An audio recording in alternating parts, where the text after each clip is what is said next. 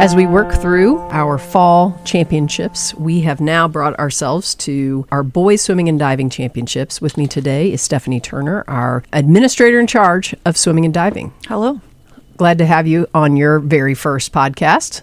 You were on another podcast. This is your first championship preview. Yes. So, boys swimming and diving is, give us the dates and locations where we're going to be for our championships. The Boys Swimming and Diving Championship, this is the 87th annual Boys State Meet.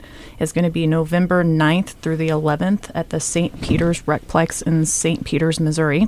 Class 1 will be on Thursday and Friday, and Class 2 will be on Friday and Saturday. Okay, so two classes for boys swimming and diving. We run two back-to-back meets. With swimming and diving, are we doing those at the same time? Do we split those up? How do we handle a swimming and diving championship? Yes, at the same time, but there are different sessions that we have. We have a swimming prelim session that happens first, and then we have a what we call diving break, where we do our diving competition, and then we go into our swimming finals. Okay, and so when we say it's a diving break, actually it's a really, really long break. It's a really, really long break. Our state diving competition is hours long, and we do it, again, as you said, between our preliminary swimming and our final swimming. Actually, we do our preliminary swimming on one day, and then one class, there's a little bit different in the way the diving happens per class. Can you explain that? So for class one, we will have the prelims on Thursday morning. And then we will have the diving session on Thursday afternoon. And then the swimming finals will be Friday morning. Right. And that will wrap up class one. And then we will go into class two, where we have the prelims Friday afternoon. The diving session is Saturday morning. And then the swimming finals is Saturday afternoon. Right. And so we're going to have a state diving champion in each classification. And then we're going to have champions in each individual swimming race, similar to our other individual sports. For instance, track and field, our 100-meter champion, our 200-meter champion, our discus champion, those kinds of things. So we have different races in our swim meet, but our overall team champion will be the swimming and diving champion. Can you explain how our team champion is the swimming and diving champion? So how is diving incorporated into the team aspect of our swimming and diving championships? So what is going to happen is, in swimming and in diving, they are scored 1 through 16. Based on their placement. Based on their placement. Right, and that's their team score. So if I'm a swimmer and I come in 7th, there's a number, a point number assigned for that placement. I'm going to come in 7th. Let's say I swam in the 50 free. I got 7th. I get a point score for getting 7th, and that's applied to my team score. And that is applied to your team score. Okay. So this score, we scored a 16 in each event. First place gets more points, obviously, than like an 8th place finish. And then all of the finalists in the top 16 will score points for their teams. So those points in each event is going to go to the team, which is then accumulated throughout the meet. And the more athletes that you have in events, and the better they score, the more team points that they're getting, and the more chances that they have to make points. And then ultimately those points, we end up giving trophies to the top 4 teams. And one of the events that you can score points with is diving. Right. So we have swimming races. In each of those races, there are points to be had for each student athlete. Those points will be assigned to their school in the team race. And the diving is just one other competition. So even though it takes a big chunk of time for most of our divers, it's the reason they're there. There are very few students who are going to qualify in swimming and diving. Correct. Diving is a separate sport for divers. They are not generally swimmers and divers. So it is the culminating event for them. However, in Missouri, if you are the state swimming champion, you are the state swimming and diving champion, and your athletes' diving scores will go into that team total to determine who the state champions are. Yes. Okay, so we have preliminaries and we have finals. If you've been listening to us for a while, we talked about this last year when we were talking about our girls' swimming and diving championships. But I'm going to remind everyone that this is our only sport, swimming. We've talked a little bit about diving. I'm going to talk a little bit about how do you qualify as a diver for the state championships. For swimming, we have qualifying times. How are our qualifying times established? So there are consideration qualifying standards, and that's what we call them because they are consideration because not every qualifying time is going to make it to state. There are no districts, though. So the advisory committee is the one that looks at and sets the qualifying standards, and they review that each year. It's the fastest 32 kids who have a qualifying consideration time that are going to come to state. And so then if there's a tie in that 32nd time, then the 32nd and 33rd will come to state. So during the regular season, our swimmers, every time they compete, those times are going to be used to determine, have you met the qualifying standard? So I'm going to go back to the 50 free. I swim in the 50 free and I have reached the qualifying standard. That doesn't mean I necessarily qualify for state, because if I come in under 32 in the whole batch of boys that have met that qualifying consideration time, we're going to rank order the whole batch, and the top 32 will make it to state. So is it possible that we would not have 32 in any one event? No. Okay. In any swimming event, any swimming event, yes. We could, because we didn't have enough in the state who met the qualifying consideration. That is correct. Okay. So we have our qualifying considerations online on the MSHA website, and there have been a lot of great swimmers who have met that. So it's not generally going to happen that we won't have at least 32 swimmers meet the qualifying consideration, but if we didn't, we would not dip into students whose times were just outside of that consideration. That is correct. Okay, so you've got to meet the qualifying consideration time. Yes. If there are more than 32 swimmers who make it, we're going to take the top 32 times, and then we're going to come into prelims. And we could have more than 32 swimmers if there is a tie at the 32nd place. But in general, our preliminary races we're going to have four races. We have 8 lanes in the pool. We'll have 4 preliminary races. And we talked about this a little bit last year. We do a kind of seeding system so that those top times, we're going to put, really our top 8 swimmers are going to get lanes 4 and 5. In each of those 4 heats. And then we do circle seeding so that we are spreading out the qualifying times in all 4 heats, where in some instances, track and field and other kind of swimming meets, we might stack them up. We'd say, well, the slowest 8 times will be in the first heat. The next slowest 8 times will be in the second heat. That's not what we do. We use the circle seeding in our preliminary round so that you could have qualifiers to the finals out of every possible heat. That is correct. We do combine them a little bit because in the first heat, it is the slowest 8. And then in those next 3 heats, that's where it's circle seeding. Okay. So we circle seed in the 3 heats. Yes. Slowest 8 in the first. Got it. Then we are going to qualify the top 16 times. And when we get to finals, we have a championship heat and a consolation heat. And consolation, if you swim in the consolation heat, based on how you perform in the preliminaries, the best you can do is 9th. Correct. And then we're going to take the next scores in the championship heat, and the worst you can do is 8th. Correct. Okay, so there are those who are into swimming and diving and those who are into the point system. When we come out of preliminaries, the schools are going to be looking at where are our points coming from. And so if you've got a lot of swimmers in championship heats, you're in a pretty good spot because you can't do worse than 8 unless you're disqualified, which happens. But a lot of times we're coming into that.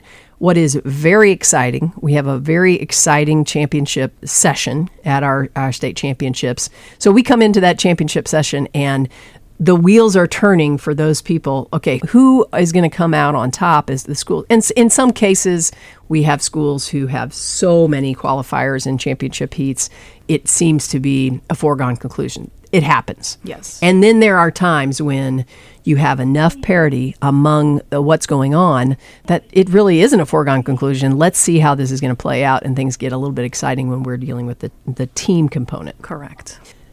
Okay, so let's talk about how a diver qualifies for the state championships. Do they have qualifying standards? They do. They have the same process as far as qualifying standards as the swimming does, and those standards are set by the advisory committee each year. Okay, so is it a score? It's obviously not a time. It's a score. There is a particular kind of meet that they have to score, yes, and so there's a certain score or a certain standard they have to meet in a six dive meet, and a certain score and or a certain score that they have to meet in an 11 dive meet. Okay, great.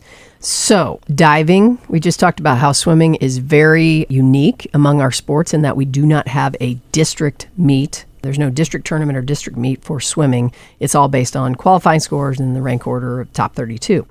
In diving, we also have this qualifier that qualifies you into the district meet. So we have a district diving meet, both classifications, but unlike any other sport, we do not assign the district sites and which schools are dive in which district meet until we find out the final qualifiers for diving. And so here's what could happen if we're not careful. If we ahead of the season do a geographic assignment based on schools who are registered in the sport of diving, if we do a geographic assignment and say, okay, well, we'll have one in Southwest, one in Kansas City, and two in St. Louis, which is very typical for our diving, and we start assigning schools, it's possible that we could have one diving meet with, one, two, three divers, and another one with 25. And we only can qualify 8 divers out of each meet. So what do we do? How do we make this as equitable as possible? So the diving sites are actually chosen pretty quickly as we can, long before the actual assignments are done.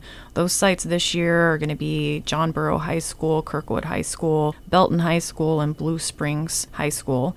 Those are our 4 district diving sites. And once those sites are established and we have some time to look at the numbers coming in and the qualifiers that have met those qualifying standards, then what we do is we go in, and those who have declared that they are going to district diving will then be assigned a district, and those districts will have an equal number of divers in each of those districts so that they all have a good opportunity to advance to state.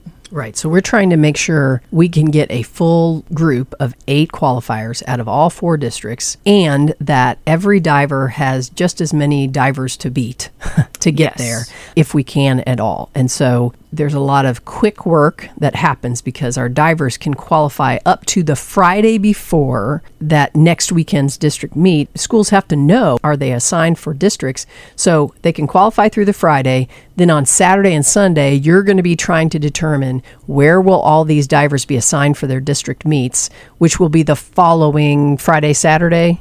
Yes. Okay, which is 1 week ahead of the state championships. So diving and swimming both, they're very responsive sports to what our student athletes, what are these boys doing in their regular season as they're qualifying, and as the season ends, we finally have enough data to use to set up the postseason. And that's very unique in our sports in Missouri. So where do we host? We are hosting at the St. Peter's RecPlex. This is in St. Peter's, Missouri. We have been hosting there since 1999. And we talked a little bit the other day. We did an episode on our RFP process for helping to choose our venues.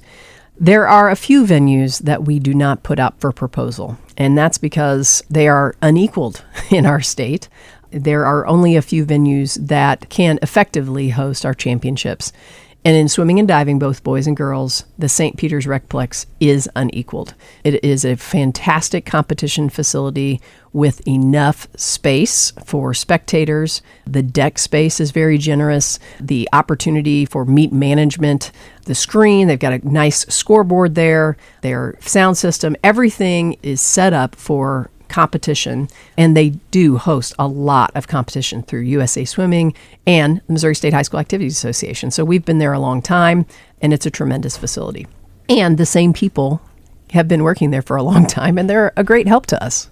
Yes. So this facility, it is an 8-lane pool. They have a diving well, warm-up lanes. So this is providing opportunities for our swimmers and divers to get warmed up and get acquainted with the facility long before they actually have to perform. There's great seating, enough room for everybody. Concession stand, the deck space for the athletes and the coaches to be there. We bring there's about 400 kids for each class that comes, so about 800 kids come and are on that deck in 3 days, and there is room for all of them. It gets a little crowded sometimes, but there is room. The RecPlex staff is amazing, and the work and the amount of hours that they do prior to that meet and even after the meet is exceptional. The prep work that they put into it, it's a great atmosphere. It's very festive. We have music and the parades for the relays. It's just a really fun event. It is, and it's very difficult to get seats. We have enough space, but the prime seating is generally got by families who wait in line. Very early. They will be there very early. They're not worried they're not going to get in. They're worried they're not going to get the prime seating. And so really, it is. It's festive. It's fun. And we enjoy the culture of swimming and diving. And the boys will come in. And those who qualify as teams, generally, they have a lot of traditions in swimming and diving. And so it's fun to have those guys around. And this is the culminating event for them. Let's talk about officials. How do we get our officials for our swimming and diving events? So the whole process has been a little bit new this year for all of our officials. For swimming and diving specifically, we have 10 registered MSHA swimming and diving officials, and that includes our starter and our referee. And they are chosen based on a new process this year with the coaches' declarations, which just kind of gives us an idea of how much they've been working and how experienced they are throughout the season. And then, very importantly, the coaches' recommendations. And that comes in and gives great feedback on who these coaches are recommending, and so that we can get the best of the best there. We have our swimming starter this year, which is Tom Yeager, and our swimming referee this year, which will be Chuck Bremer. Okay. And we've got a new announcer this year. We do have a new announcer.